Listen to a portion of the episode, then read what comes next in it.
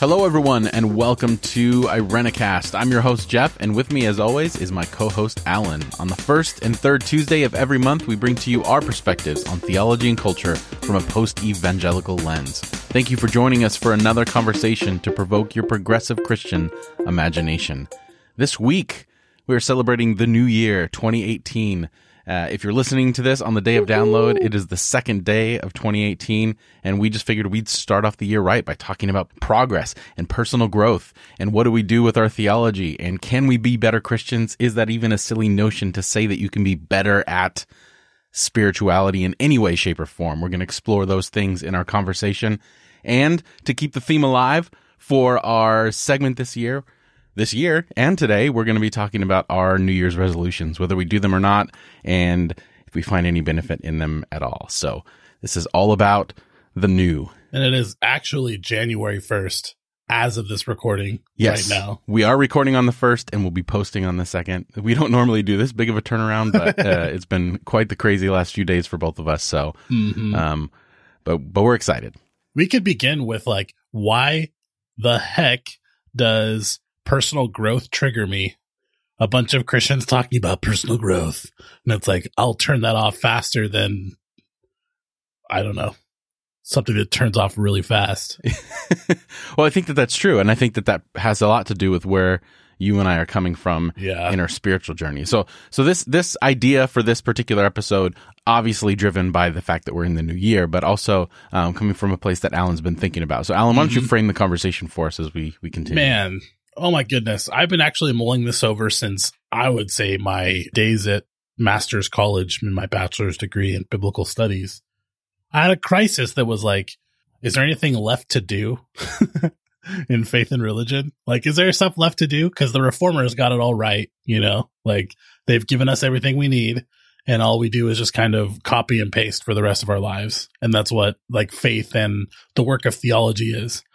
So that's kind of where it all started. But lately, I've been mulling over.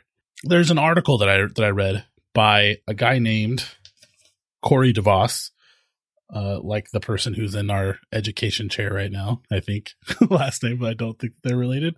Um, he wrote that uh, there's this shift that needs to happen inside of religions, um, and inside of Christianity, uh, the Christian tradition, where like you see other places of human inquiry, like uh, uh, astronomy. It used to be astrology. Astrology was this like, you know, magical prediction of things that would happen because of looking at the stars. That changed into astronomy or alchemy became chemistry and like uh, theocracy in, in politics became um, democracy. And we see this shift in all these other areas of human experience. And the, the question that he has is like, what is theology becoming? Like, what is there room to grow and change and to evolve as um, a practice of human discipline?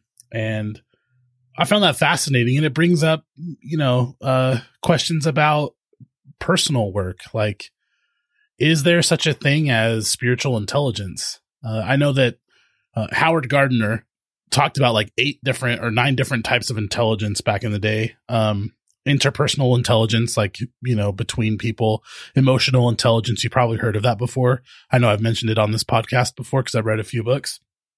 You can measure your IQ, but you know, how, how in touch are you with how you feel or how other people feel? Um, there's musical intelligence, you know, on and on body, like kinesthetic. How does your, you're aware of your body and, um, space and stuff like that. I guess my question is like, what is there such a thing as spiritual intelligence? And I kind of want to frame that question, Jeff, away from what I understood before as spiritual. Not spiritual in the sense that like, oh, it's not physical, it's spiritual, or not spiritual in the sense of like kind of like a magical sort of thing, but spiritual as in like a, an embodied practice. Um, is there an intelligence that's involved in that? So I have all these things in my mind, and this is coming after I've deconstructed where I've been before. The question of can you be a better Christian or do faith better would have been laughable in our previous context, right? Yeah. Like there's all the sermons. Here's nine ways you can, you know, be Yeah. a better. It was essential because essentially, I mean, I've heard I heard it said explicitly, and then it's kind of the, the undertone of everything that you're taught in that in that area of faith is that you are moving towards perfection, right? Like Holiness. you, That's yeah, right. exactly. So mm-hmm. you're you're purging things in your life as you go along, and you get better and better. I mean, even the terms that they use when people slip up, backsliding, like it's this backwards motion anytime you make a mistake or you do something outside of the prescribed way of living and doing faith, uh, i.e., Ten Commandments or you know whatever your church leader has a boner for that week. You know. That's a whole separate issue. Yes. Yes. Oh my gosh. The cult of personality. Good goodness gracious. Um, the idea that holiness is the project and that we're getting better all the time is something that like, you know, purity codes were made for. Mm-hmm. Like you're, you're more pure. You can always read the Bible more. You can always pray more. You can always sin less. Right. And like that's, that's the goal of, uh, the Christianity that I was bequeathed that was given to me.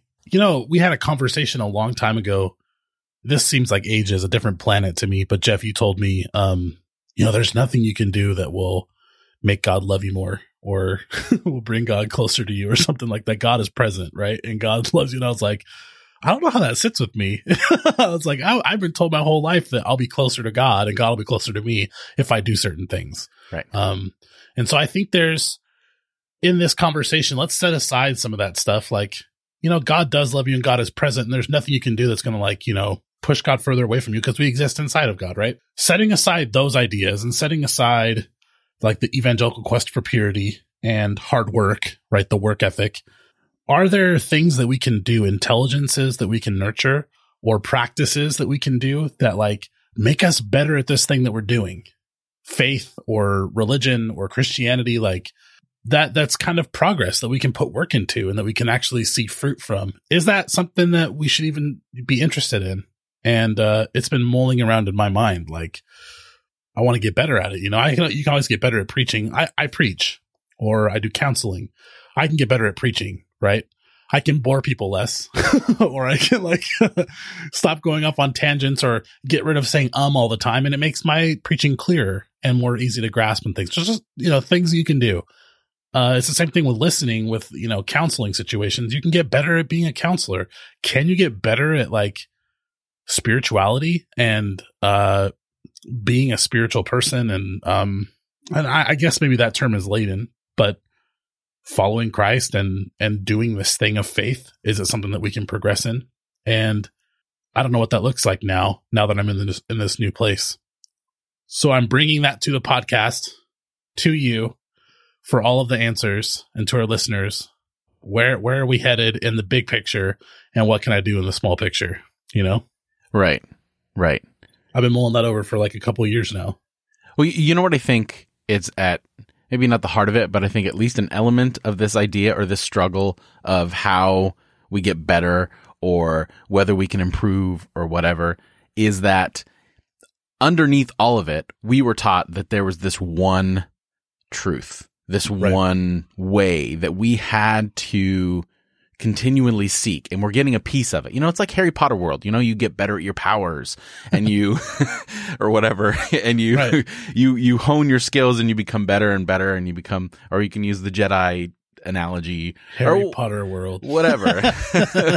um and I think that that's kind of like if you really boil it down to that, that's kind of what we were taught is that you're you're tapping into something that is other than you and the more you right. deny who you are, the more oh, perfect you are, the more connected you are to that mode or th- to that way. Can and, I jump in right, right, right there? You yeah. just put a pin right in something that I think that I was working on. Yes. Oh my gosh. Okay. So that's like the the magical way of doing it, right? And I think what what this person uh DeVos was writing about is like science is a human ex- is experience based. Science is like human beings are doing things and getting better at it and like refashioning it, right? Theology is a human inquiry and as a human meaning making a venture, which is important, is a way of looking at it that uh, is totally different than where we came from. Where we came from was what you just said, not you, tapping into something that's other than you. You're almost not even involved. You just got to get out of the way. You're a vessel. Right. Whereas, and I, I, still believe in some of that stuff, right? I, it still informs my thinking, but I think looking at it from this perspective that I'm kind of advocating for right now and maybe exploring at the moment is the opposite. It's like, God, the, the theology uh, and religion are practices of humanity of us bringing meaning. This is what you've been talking about from almost the first episode of this podcast. And I think I'm starting to get it. Like creating meaning, which is not like to say that it matters less. Just because human beings are creating this meaning, it doesn't make it matter less because it's not coming from this outside source or whatever. Right. Right. Maybe it is God acting with us at the same time. Who knows? Regardless, it's like this meaning making thing that we're doing is what I want to know if we can get better at. And I know we can. Like, if, if you frame it that way, we can get better at it, right? We can do more of it or like practice it, just like we were talking about science. You can, you can, uh, this human activity is something that we can refine or Well, at oh, least um, add to. I think we need to define better, right? So you can get better Yeah. at something scientific. Like you can get better, you can get more understanding and do Yes. something. But then once you get better at the thing, what do you use it? You know, what if, if you figure out how to like use water to make power and you can, you can power your whole house, you know, with Yes. a cup of water and you figure that out. That's great. But then what are you going to use it for? Are you going to use it to like hoard money or, you know, destroy civilizations? And the same thing's true with, with anything is w- as we understand the, the, the, nuts and bolts and the technical part of anything, whether it's spirituality, the, the nuts and bolts are theology books, thinkers, um, biblical studies, all that kind of stuff. But then what do we do with it? Right. And I think that things are measured, modes of human inquiry are measured on their results, on their, pro- and this is what scientists will tell you. Science is better than religion, quote unquote, better or different than religion. And this is what they would say. Alchemy or uh, chemistry is different than alchemy based on what it produces and what it can predict. And so like the predictive power of science is what is so compelling about it is that like in alchemy, you tried to add all this stuff together to get gold, and it's like, did you make gold? No, you know. And like in chemistry, it's like, hey, if we add this and this, this is going to happen. And the predictive power of that science is really compelling. It's like, wow, that did happen because you put those two things together. And on the whole, science gets stronger and stronger because of this predictive power. And you have all of these things that are produced from it, right? Religion, especially the Christian tradition and where it's headed and where it's at now, the question is, what is it creating? Looking looking at it that way, you have to look at like what its power is in what it's creating and what it's doing. And so assessing it that way, there's got to be a way to refine it and to do it in better ways, you know? Science gets better in reference to itself. It overcomes hurdles and obstacles. Does Christianity do that? Does it better itself as a practice that overcomes certain obstacles? For DeVos, like he he talks about uh theology becoming less tribalistic or ethnocentric and more global and more like under, understanding from a bigger perspective or um, less belief based and more experience based and a, a lot of different kind of tensions or whatever. And less magical more mystical. I think that part is what i'm actually focusing on right now is like i think on the personal level that spiritual intelligence is a real thing knowing how meaning interacts between the meaning of politics and society and faith and all that stuff that's an intelligence to see how the stuff uh, fits together and what it's creating is a spiritual intelligence. Like you just said you can power your whole house but what is it creating? What's the meaning beyond that? To me that's a spirituality. You could be a humanistic you, you could have a humanistic spirituality. Like Kurt Vonnegut, one of my favorite authors, right? He's a, he's atheist. He, he's a humanist. And he has this meaning making intelligence that's like friggin' bonkers compared to where you know some other people are at or whatever. He's really good at it, um, at least seeing things and and integrating them in a certain way. And I think that the same thing goes for for religion. For me, part of that is the practices and tools of faith that that we are given, identifying them and using them and getting better at it. And part of that is like attention. Our attention to the physical world around us, the cultural world, stuff like that is like a holy practice. Um, it just seems to me that there are a lot of people who have gone through biblical studies or theology. They're arriving at different places and they're rediscovering that contemplation is like one of the most important parts of our faith. And I think that that's like one tool that um, you can get better at in being contemplative in your faith. So that's that's kind of where I'm at right now. Um, I don't know if that makes sense, but It makes sense. I- and I I, I, think I'm still honestly tripping up on the word better, which is something that I've I've worked yeah. through my whole time. So here comes the obligatory parent example. Um, I try not to jump into these too often, but uh, had a certain set of skills. you know, uh, in the beginning of my daughter's life, you know, something that I didn't want to learn that I had to learn. I had to learn to change diapers and I got better at it. I had a system that was down to where that I had the least amount of stuff on me and everything would just happen. But eventually the context, those skills, no matter how good I got of them, they're useless now because they're doing that thing on their own. So I don't need to be involved in that process. And I think when we're talking about better, we're, we're forgetting the fact that, that culture is changing, right? Yeah. So it goes down to our, even back to our whole idea of how we read the Bible, right? If we Yeah. read the Bible in the mindset of, are we getting better? Are we better understanding it? And then skipping the other part of how do we then translate it into today? How do we, how do we take those things to what's happening right now, here and now and make them pliable and make them something there? So I have a problem with the word better and evolution and things because it require, it makes that whatever your past experience was lesser.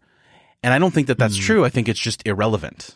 And I think Yeah. that there's a difference between those two things. Like, I, don't- I don't think that people who have, have believe what I believed when I was full on in the evangelical world, that they're, that I've evolved beyond them or that I'm better than them. I'm in a different place to where now those things cannot be relevant to me. And what dictated those things were my life experiences, my ability or lack of ability at times to contemplate. And that's been a real, that's been a thing that I've tried to embrace as much as possible because especially now, and I've expressed this in the show in the past, is that I'm having a real hard time and have had a real hard time with the justification that's happened around uh, Trump and all that kind of stuff and not getting into that mode of better or worse, more advanced, less advanced, all that kind of stuff and really trying to re-embrace that as a spiritual discipline because I have to remind myself that I would have been in that same place if not for a couple building blocks that I didn't or did have. Do do you think that it's any less paternalistic uh to say that the former way of doing things is like irrelevant, framing it in the terms of relevance and no relevance as opposed to progress? Like the like is it any less derogatory to say like oh that person's irrelevant as opposed to that person's a little further down on the journey of this certain direction that I'm headed? Well, framed that way, it is no different, but framed from the perspe- perspective of that is now something that is irrelevant to me in the sense that it's not part of my Yeah. scope and the way that I'm doing, but it's still very much But- part of but the, just me. the scope. right. Exactly. Just me. And I that's where I'm at. And I, and I, there are I people. find that I find that really helpful. I don't mean to cut you off like that. That's really helpful. I really think so. Well, it, it's been helpful for me so far. I've, I've had some bumps in the road, but I think that th- that's the problem, and, and I've really struggled with this. Especially, you know, we'll, we'll talk later when we talk about our New Year's resolutions and all that kind of stuff. Uh, that was the hardest thing for me in practice to kind of give up was to be like, well, I don't need to do that, and not have that guilt or that leftover residue of, well, am I not being a better person or am I not progressing as a person? Because I'm very much a an evaluation kind of person. Like I look at my every year I get into this mode of okay, what worked, what didn't work and helps me move forward. I'm always re-looking at things and that's informed by a lot of good things and also it's formed by a lot of bad things like mm-hmm. insecurity and whatever.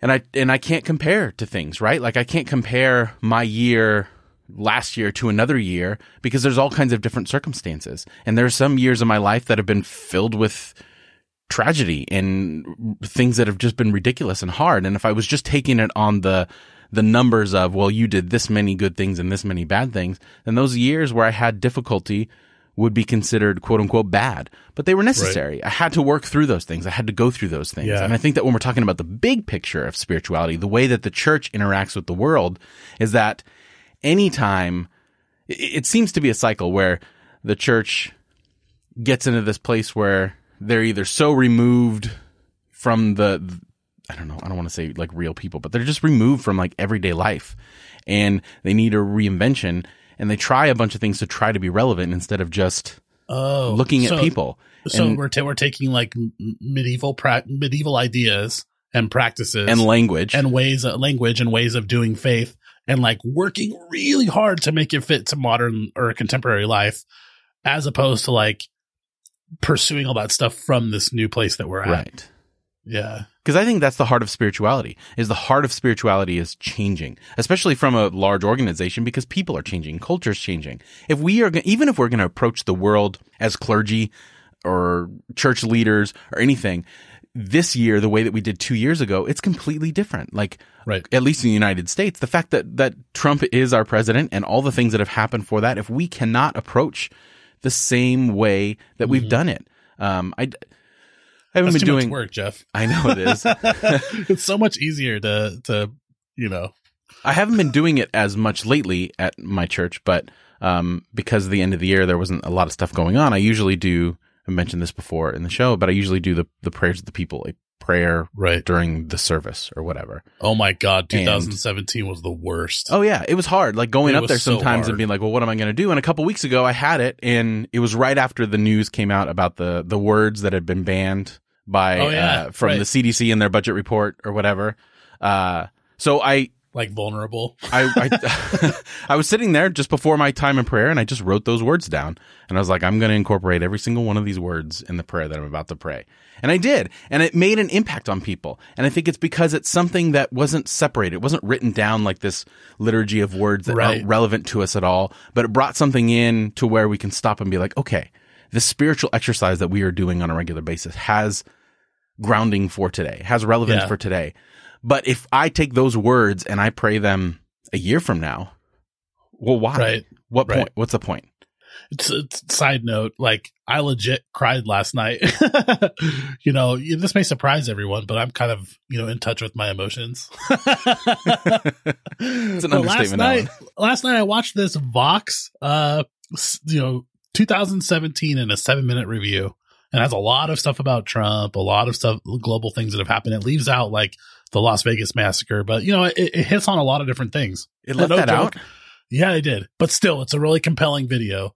And by the end of it, like I was with a friend and like I started crying and I was like, it's been a really hard year being a pastor. like being the one to have to like kind of be the canvas on which all this stuff is happening. Prayers of the people, people are bringing stuff up or I bring something up, having to freaking check the news before I go into church because who knows what huge awful thing has happened right before, you know, walking in. Like hurricanes and earthquakes and shootings and like terrorist stuff and like just unbelievable amount in 2017 it felt like. And so it, it was just hard having to digest all that and be like and where the where the frick is god and all of that and like Yeah, but how Allen- does that work At least you're Oh. bringing that into the pulpit. At least you're bringing it into the church. That's the problem. Is n- almost no one or anyone is bringing it into the church. It's being left out of the church. It's not. We don't want to be political. It's all. Even though our gospel is filled with political rhetoric, as far as the and word jesus gospel was crucified by the government exactly like all that stuff and that that's been hard hard for me is to see people not bring those into the pulpit as hard as it is you know you want to talk about you want to talk about better or worse i'll tell you that's worse is to not bring those things in and be relevant to the world around us. And there's a lot of reasons for that but um yeah but- it's just it was a really hard year. Um, yeah it was. It was it was a difficult year to frame because it was everything came at us you know? It wasn't just one issue. It was you know? So I hear what I hear what you're saying is like kind of a different way of being a more uh, what's relevant to you right now is having a spirituality that's integrated with the other parts of human experience that are happening right now. absolutely Like have like touching all of it. It's like a glue, being- you know. It's like a, it's like an adhesive. It's you know we talk about God being like the ground of being or the thing that's holding us together and all that. And I feel like our spiritual our spirituality should be a reflection of that in our lives. It's the Right. thing that kind of keeps everything not in balance because I don't like that word either, but like it keeps everything but accompanies everything. exactly. yeah. It doesn't allow me to compartmentalize. I like that too. And that's why I like the word attention. I like to pay attention to all this stuff Yes, with like that framework of meaning, like that being a part of of the experience. And I think that sometimes we get we're we're bad at that. At least I am. I'm not as good at, paying attention that's in that kind of way. It's so easy to turn off and to just be a passive observer, you know, and just be someone who's not engaged. Um, that alone is one area of rocket fuel. I'm sorry, I've been reading lots of news. Um, that could like boost our pursuit of this thing that we're we're doing, faith and Christianity and all of it. Um, and I think it hinders us when we hold on to the binary of better or worse, good or Right. bad. but different. And Okay, exactly. so for instance, uh, but still, but still, it still feels like there's a referent point out there somewhere, like uh, phrenology. You know, phren- so phrenology is where you feel bumps on your head. Yeah, they used to uh-huh. like feel people's heads. First of all, I love the idea of a head massage. Like I would totally let someone do phrenology on me. If you want to do it, like I'll even pay you. You can tell me stuff about my personality by touching my head. All That's. Allen, perhaps you shouldn't be uh, offering to pay people for physical favors to you over the, You're right. the podcast. Okay, I take that back. I'm a reverend after all. Um, uh, they're like they touch your head, right? And they feel all the ridges and bumps and they'll tell you things about your personality. That became psychology. And those are totally two different, almost two totally different pursuits. You could be really good at phrenology, but that has nothing to do with psychology. You know what I mean? Like you, you could be great at touching people's head and figuring out what part connects to what, but it's a totally different thing that's irrelevant, but they're connected somehow. And we could say this is better than that based on the results. How has phrenology helped people cope better with their lives and respond to things better and arrive at better mental health? How has psychology done that? And so I look at like pre-modern ways. Okay, I was given a pre-modern faith. You know, you believe in the Bible. Criticism is not something you should ever even jump into, like biblical criticism, like where it's a pre-modern kind of faith. I saw what it did with people. I saw how it affected the community. And then I see this other way of doing faith. And I'm like, it's hard not to say it's better. You know, it's hard not to say right, that because it's like, it feels so much more freeing. And yeah, and yeah. the and the results are so much better. You get people, in my opinion, the results are you get people who are doing the work of Christ in more compelling ways to me, as opposed to like how it was before. You know, and that and that's uh, so yeah, maybe the better and worse is a crappy way to frame it because where you and I come from, that's the only way to frame everything is better and worse. And like you said, approaching perfection. And I don't think either of us necessarily believe in perfection anymore. There's not one way of doing something that like we're all shadows of and we're trying to approach like some platonic ideal. Um, cause Plato said like there's, you know, ideas, right? The, the idea of a chair. There's a perfect chair that floats out there somewhere. And every chair we see is just a little shadow of it. And if you could just make the perfect chair, it would look exactly like that one. And it's like, no, no, no, no. We, there's no ideal that's out there that's perfection. because the perfect chair, depending upon the surface you're going to put it on and the table you're going to put it around, like there's And every the size of my cheeks. exactly everything. Everything is interconnected like that, and even even I agree with you. Like looking back, I can't imagine anything better than the way that I'm able to engage my spirituality now and the questions I'm able to ask unhindered and, and free. But if I'm really honest with myself, there were there were moments in my life that if that was thrusted upon me, I would not be ready and I might not have Right. a faith at all now. And that's where all, all the people who are listening who respond to us and the people I'm connected to via intersections and stuff, where they struggle is they're trying to help their family see why they are where they are. Like they've they've came come to a different place and they want their family to come along too. And it threatens everything, right? It's like th- th- they're not ready for that. And how do you go about being in this new place, doing psychology rather than phrenology, for instance, without being like uh totally offensive or turning people off completely to what you're doing? And I've only discovered one thing. And then my friend, my friend that I had a conversation with, um, who's a pastor, he, he has the same thing. And that is you, you can invite people. That's it. Like I am totally past argumentation. I'm totally past like all the fighting because I don't see it doing any good. And it's not like it has never won over any converts. It's never done any good for me and my spirituality or even my personhood. What has been good is inviting people into this totally different thing you're doing and just, Hey, just check it out. Like, look, you can make your judgments on it, but try it with me. Right. Like tr- tr- try and try and see what it's like. And that speaks to what you're saying. They're two different things and their their their tools and their methods are not relevant to each other. And so inviting someone to try something else out, that's a way of engaging someone in a meaningful way. And so if you're listening to this and your family, you know, after the holidays and you're trying to like talk about your post evangelicalism or what, you know, what, what, what you found to be profoundly moving and life giving in your faith, maybe don't frame it in argumentation, even if other people want to. Just nod your head and like invite people into the stuff you're doing that's different and like, you know, talk about how it's affected you. And I struggle with that because I don't think that there's sometimes even space on our our end of that conversation to do that because I think because we're dealing with so many heavy issues in our culture, one after the other after the that other after huge the other. consequences for people's Exactly, that lives huge and the planet. Absolutely. Then Yeah. how do we not how do we number one, how do we not speak up? And then when we don't speak up, we're taking flack from our side saying, and I don't, again, I don't like to use the word side, but uh, Of course. people know what I'm saying. Like-minded people. Right, exactly. And it's it's it's difficult because I find it hard to express or verbalize compassion for people who may support Trump and may support all these different things because I'm trying to remember when I was in that place and bridge some kind of gap. And I feel like at the same time I have a certain amount of privilege that I'm able to do that because I haven't been personally affected by the ideas and the thoughts that that that encompass that worldview, you know. Um, and I don't At know. least not yet. At, least not yet. When the world burns down, you'll you'll be affected. Right, exactly. Climate change arrives at your door. But it hasn't affected though. my everyday life for a variety of different reasons. Mainly, you know, my Because gender and color like of my Trump. skin. Right, yeah, Exactly. exactly. Um, and I think that, that that's difficult. So it's hard to know when to speak up and when to say something and all that kind of stuff. And I'm not, and I don't think any, either of us are saying that there's a perfect answer to all this. No. But I think it certainly helps our own personal well-being and our ability to see through the eyes of someone else if we don't hold too tightly on any one method or even hold too tightly on the fact that that that I'm better than I was or I'm more evolved than I was that But we hold those things loosely but different exactly Holding tightly to the I'm different. And I'd like to invite you to come check it out. You know? Like that that that's interesting. That's a much more interesting approach than than the better and worse. exactly and if our if our approach is all about like in the midst of it relevancy like if we are providing some kind of spiritual practice for someone and it's relevant to their life and it's it, ca- it it's something that can interweave in all areas of their life then that's antithetical to any religious or belief system that is rigid and confined and never ever ever changes Yeah, that's for sure.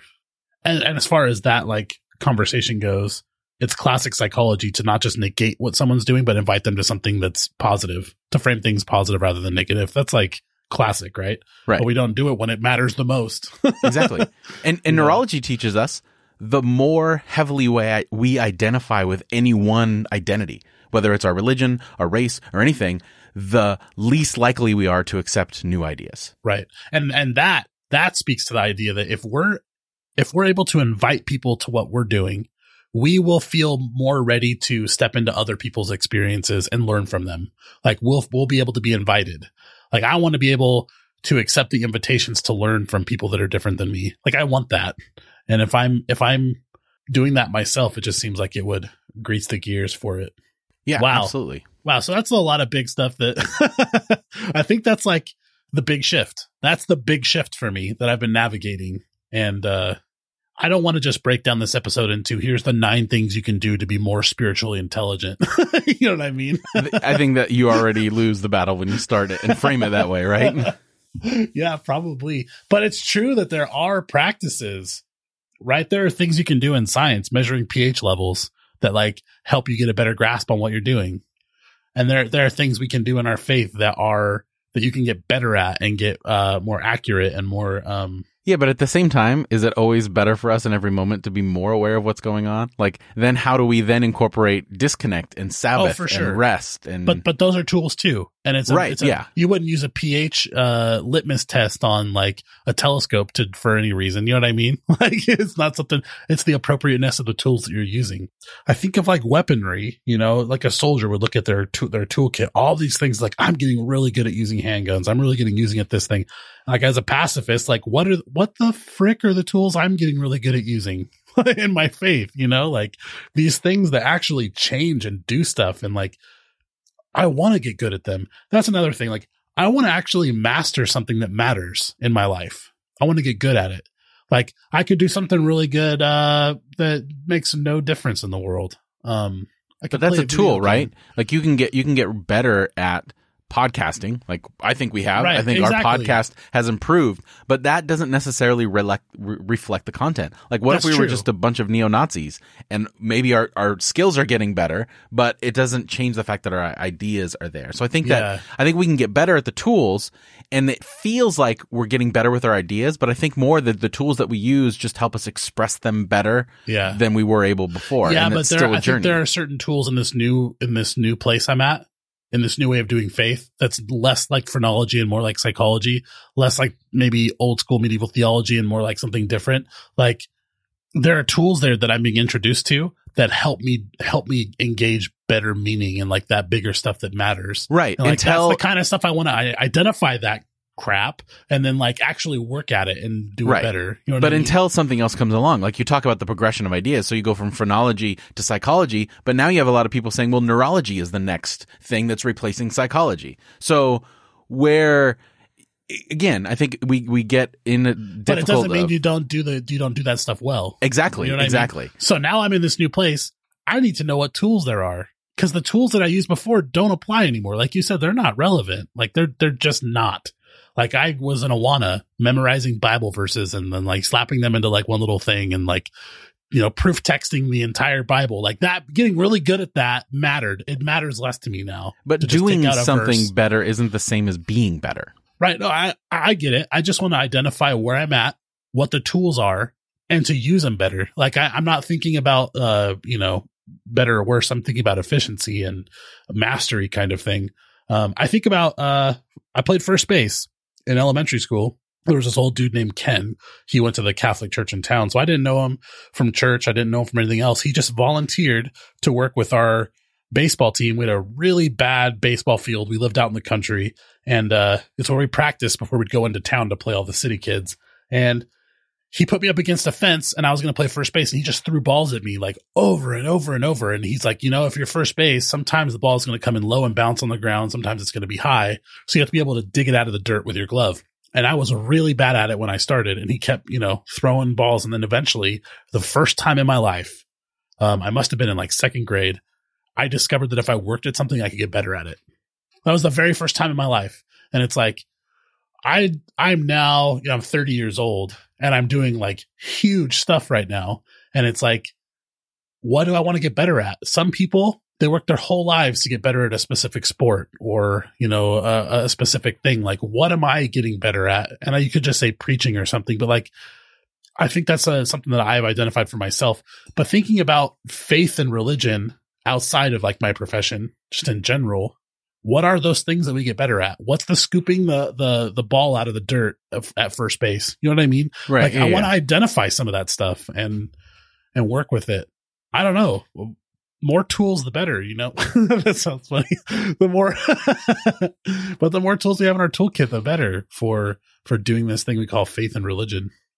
Right. And but then it's also once you get good at that particular skill, it opens up a new perception because the tool and the use of the tool eventually changes you as you become the skill because then you realize, well, now I'm not just zeroed in on on digging that ball out of the dirt, but now that I've gotten so good and second nature at that aspect, I can now see other things that I couldn't see before Absolutely. because I was so focused on that one thing. And that analogy works so well with faith. It really does. Right. Exactly. So it's just it's it's it's an expanding and it's not something that we can necessarily like that. do or make happen to us, but we have tools like you know you But have those but those things you can get really good at, You and that can. gives space for all the other stuff. exactly. It just becomes second nature.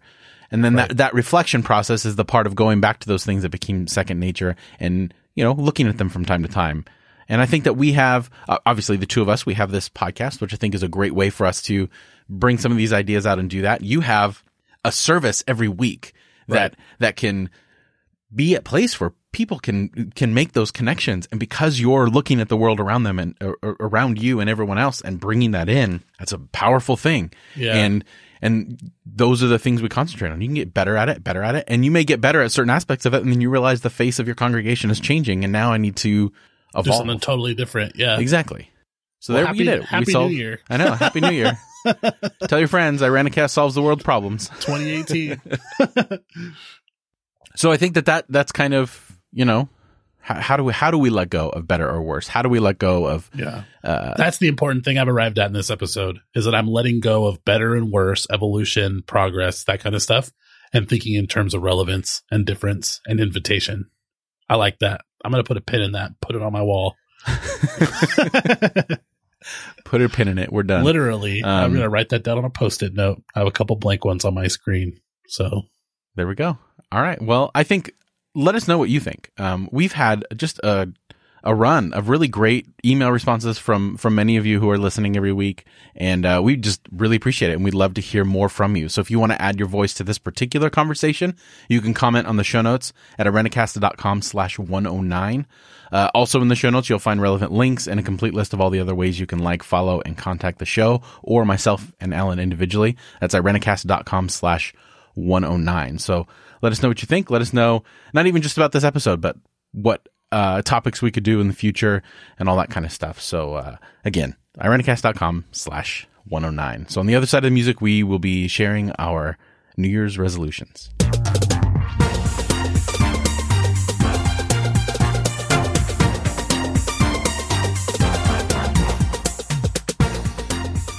So again, happy New Year to everyone, 2018. Uh, we're going to be sharing our New Year's resolutions. I'm pretty sure that both of us, Allen, do you have a New Year's resolution? Has that been a regular practice in your life? It has been. Uh, I've kept the last three. You've kept the last three. Oh, nice. Yeah, before that, I never kept. I couldn't keep any of them the whole year, but the last three I, I did.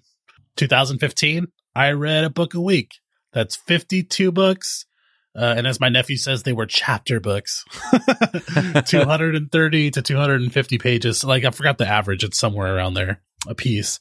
And I did it for a whole year, a book a week. And then 2016, I was a vegetarian. That was my uh, resolution, and I was a vegetarian the whole year. Same thing with 2017. I've I you know expanded that one. And then in 2017, I didn't jump off a bridge. So I've kept three. There you go. So I have kept the last three because I'm still here and now it's 2018. And I'm so excited for the next one. 2018 is going to be a great year. But before I say my resolutions, Jeff, have you ever made a New Year's resolution and or kept one? I make them every year. And uh, Really? I used to. I don't know why that surprises me. I don't either. I mean, I, I I'm pretty starting in November. I'm looking and thinking about the next year. I think part of it has been ministry. Um, I was always pretty uh, hyper diligent when it came to planning ahead and making sure information was out there. Like I always had my next year's calendar done by the end of November to make sure like things were going. I would always start thinking about, okay, what can we do to improve this event? Is this something we want to become an annual thing? Is this something we want to do something different with? Like it's always been a part of the way that I've done my life and professionally in ministry, how it's also done too. And then also translated that here to the podcast. Like, you know, I'm always thinking about mm-hmm. how things are moving forward and, and what kind of, you know, I'm very liturgical thinking in my, in my Right. flow in through, through the year. So I always make New Year's resolutions and I almost always failed at them. And it took me a long time to realize, well, it's okay. Like just because I failed at them doesn't mean I shouldn't make them because at least I did something that I wouldn't have done if I didn't make that thing in the first place. So I'm totally fine with abandoning my New Year's resolution like a month in or sometimes six months in or sometimes getting through the whole year and exactly doing it because sometimes I realize I make a resolution in my head and eventually it gets to a point where it's more about completing the resolution than actually doing something that's beneficial for me. Right. So I've learned to come to a place where I'm like, eh, okay, well, this isn't for me and I'm just going to move, move on, move forward. I, I kind of did that once. Do you remember making a resolution with me? I don't know if it was I do. I remember you abandoned me halfway through the year. I think there was some sort of mix up because I didn't realize you would respond as hard as you did. Uh, we were like, we're not going to drink anything but water for a whole year, Whole year. or something like that. A whole year? Was it a whole year? It was a whole And year. then six months, six months in, I abandoned it. For six months, I drank only water. Uh, but then I found out like a couple months in, or maybe this was before, you made an exception. You were like, uh, we can, you can drink anything, uh, just water, but you can drink milkshakes because that doesn't count as a drink. Do you remember saying that? Yes. And like, and because of that, I had just been introduced to beer and I was super excited. And I lived right next to the Firestone Brewery. And that was like before it became big. So it was just amazing. Right. And I was so excited about beer. Then we did this stupid resolution thing and you made that loophole. So Jeff, I, uh, I did the worst thing in my life. I made a beer milkshake thinking that like this, I would be able to enjoy a beer by doing it. And it was the grossest thing I've ever tasted in my entire life. It was so disgusting. you made it wrong. And I think it was right after that that I uh then I just actually broke it you did. because I was so devastated. And Jeff, you were so upset. I think I I, I drank other stuff for like a month or something. And I was like, okay, I'll make it up to you. I'm gonna do it. And like you were back, you know, your your year was up. I was like, I'll do six months. And so I did six months of actually drinking just water. And so I, I fulfilled it, just not in It's not the same thing. time frame. It's not the same thing. You abandoned me in my hour. it was the need. one time that I let everybody down. All right. And a Uh, so milkshake is not a drink. It's clearly a dessert. That sounds like a, a Jeff like logic right there. So what me. you're saying is if I had a bowl of ice cream and it eventually melted into liquid, I couldn't finish it because it was now a drink. No. Right. It, if it's no, that's not the case. it has to be a drink are- is considered like throughout this whole process. That's what it is. Yes or no? Amorphous, amorphous solids are not solids. That's the question. You know, I don't think we can answer that because neither of us are. We can. I answered it. I'm right. that reminds me of that game we once played. Is it a sandwich? Is that was that on? uh uh That was on this podcast. That was on this podcast. Yeah, it was a You while ago. I don't you, remember what episode. You, me, and Mona have had so many conversations outside the podcast that I can't remember if Sometimes it's hard. Yeah. right? Because I I remember that was really funny. I was like, you can't just put a hammer in the, between two pieces of bread and say it's a sandwich. Oh god, that was so much fun. Um, do you have a? Uh, obviously, I've been drinking way too much coffee. Holy crud! Um, do you have a New Year's resolution for 2007, 2018? 2018. Yes, I do. So, in regard to what I said earlier, as far as like, I my resolutions are not um, things anymore, in the sense that I'm going to do this thing every day or every week, like work out or whatever. My I, I think maybe I've I've I've got to the point where my years have themes, right? so like Yeah. this is the mode that I want to be in this year. So for me, the 2018 is the year of creativity. So I have a tendency to overthink things. For instance, this podcast started as, as far as an inception and an idea uh, about four years before it actually started, before I did something about it. I Yeah. I have a tendency to because I'm a tech geek. I buy a lot of stuff and I like to fool around with it and stuff like that. And sometimes I get so preoccupied with like the stuff that I don't really get into the actual doing part. So I have all this knowledge and all this equipment to do these things that I want to do, but I just don't dive into it. Probably because I'm I like things to look good, I like things to be right, and I don't want to put something out there that is not Right. up to my standard. And I think that's Crea- to my detriment. Creativity involves a lot of putting stuff out there and doing stuff wrong and experimenting and getting better at it. Like creativity is a very vulnerable place to be. Exactly. And as you know, Allen, I am not a very vulnerable person. it's something that I work on a lot. So I'm, I'm this year, I re- there's a lot of things that I want to do, a lot of things that I've been planning and thinking about, a lot of things that I have equipment for.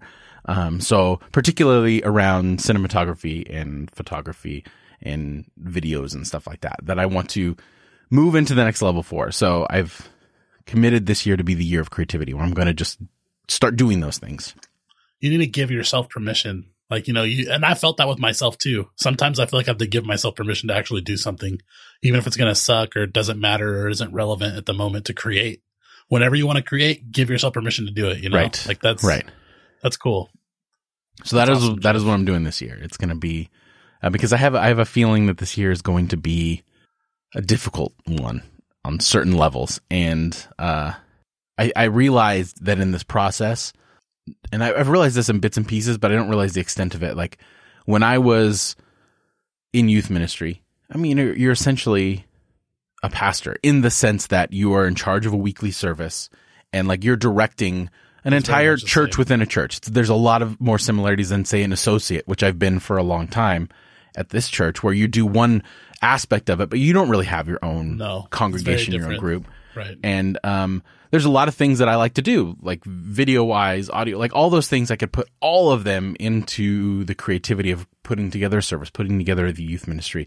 It utilized all my modes of creativity, and uh, and although the podcast has helped, it's a narrow skill set, right? Like it's we're we're working on some video or some images because we've you know we have different images for each episode and all that kind of stuff. And then we have the audio and we have the ideas that we're talking about and stuff like that. But it's still a narrow focus of things that I like to bring into the space. And then I don't have a lot of opportunities in my church side to do the same thing because again I don't I'm I have to be subject to where the whole church is going and I'm not the one that's there to direct the whole church. So uh so I need that outlet again. And it's especially helpful when there's other transition in my life and I'm trying to figure all that stuff out. All that to say, follow me on Instagram. Hopefully you'll see some of my stuff soon. if this year ends up being a creative one.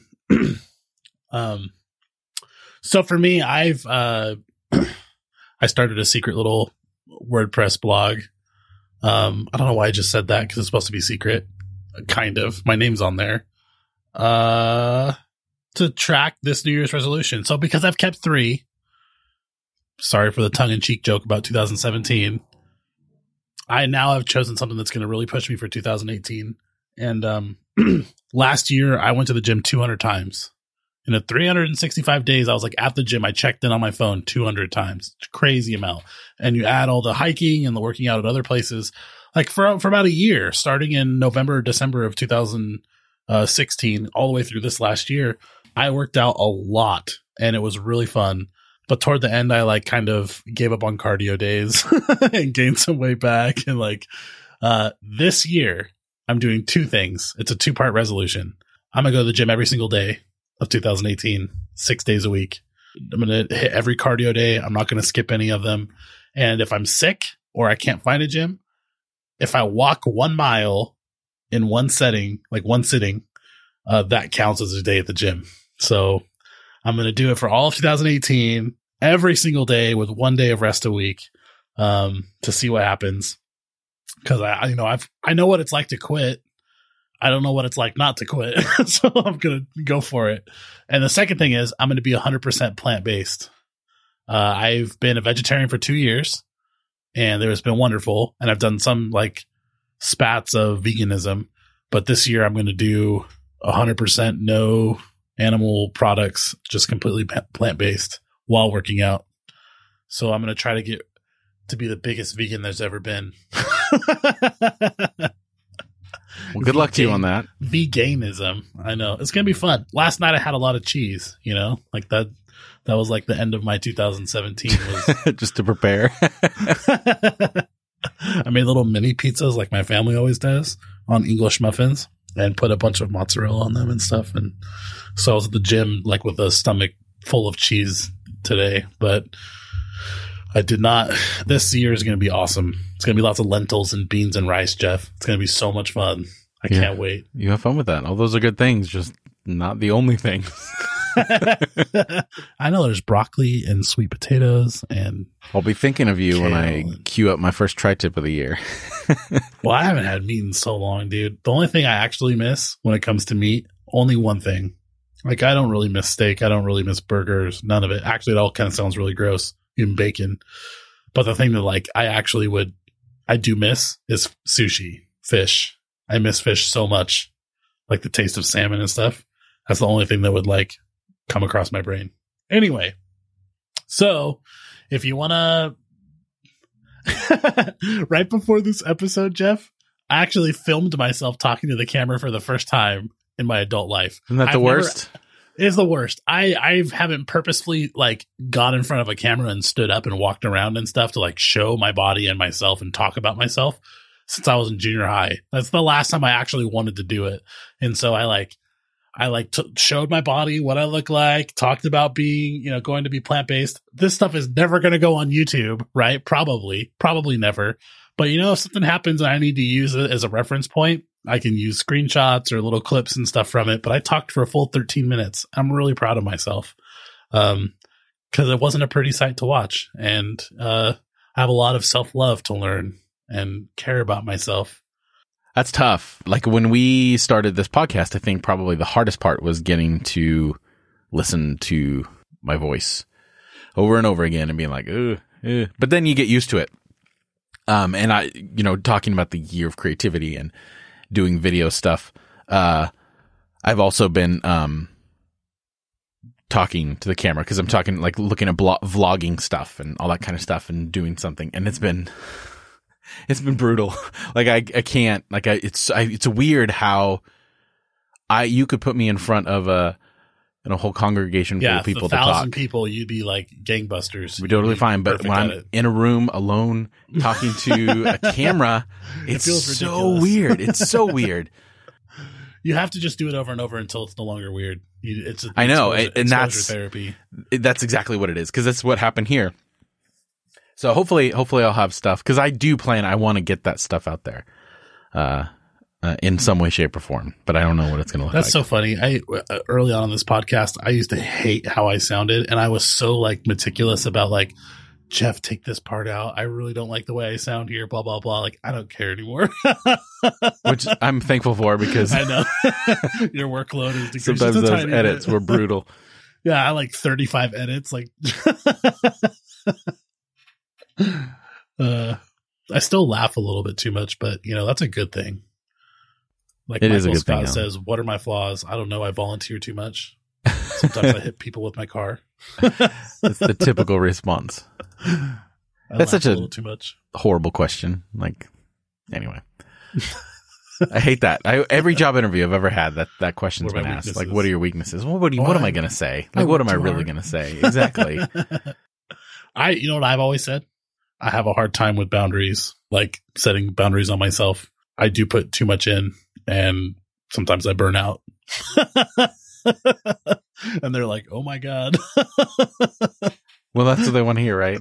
I know, I guess so, but it's true about me. Like I, I do more work than I'm paid for and that like, that's not sustainable. And so that's what I tell people is that I have to, I like really struggle to set boundaries and to say no sometimes. And like, that's, that's not good to have inside of a, an employee, you know? it is if you want to work them to death. for two years. and that's it. I always say, well, my biggest weaknesses are my strengths because everything's a double edged sword. And That's right. That's like and- Michael Scott right there. Yeah, my it is. weaknesses are my strengths. Exactly. I care too much. That's what it is. All right. Well, that will do it for us this week. And um, Allen, how can people find what you're doing and what you have going on? You know, I might as well. Jeez. Uh, the website that I created that I'm going to be updating once a month. I'm only going to weigh in once a month, uh, rather than every day like I've been doing for the last however many years. And I'm going to post my results and write a little, little blurb at mudbeforeblood.wordpress.com and all the usual ways. Facebook is a great way. I, ever since I started saying Facebook, I've had listeners actually add me and follow me. Uh, I may or may not accept your friend request, but if you hit friend, you know, it subscribes to my Facebook feed. And so I've had some good interactions with people um, there. But yeah, I have Instagram and all that other stuff. You can find me if you look hard enough. Nice. So we'll we'll add that that website to your bio in the show notes. So irenicast.com slash 109 and you'll see a little bio for both of us and we'll add Allen's uh new blog, No. new thing in the show notes. You can find out his progress, encourage him along, uh send him audio clips of the Rocky theme and he'll be ready to go. Dude, actually, yeah, I could use that. As a kid, that was always, yeah, I love that song. It's still great. It's still great. I'm not going to wax poetic about it right now. I'll just shut up. And uh, you can follow me on all the socials at Jeff Manildi and listen on the second, fourth Thursday of every month to my other podcast, Divine Cinema at divinecinema.net. And uh, I don't have anything extra that I'm starting, but uh, follow me probably particularly on Instagram if you're curious to see some of the stuff that I put out there, uh, because I will be posting more regularly to there than any other place. Um, and then if you're on Facebook, you can find me on Facebook. If you if you send a request to my personal page, I probably won't answer it, but I do have a public page, which is um, also in the show notes here as well. Uh, as for Irenicast, if you enjoy what we do here, recommend us to a friend or leave a rating and review on whatever platform you are listening to. We would really appreciate it. Or you can take your support of the show to the next level by considering going to irenicast.com slash Amazon before you make before you make your next purchase on Amazon, and then just shop as usual. By using the link, we'll receive a small percentage of your purchase without any extra cost to you. That'll help us a little in covering some of the costs associated with running the podcast. That's irenicast.com slash Amazon. So for this week and this upcoming year, I'm Jeff. I'm Allen. Thanks for joining the conversation.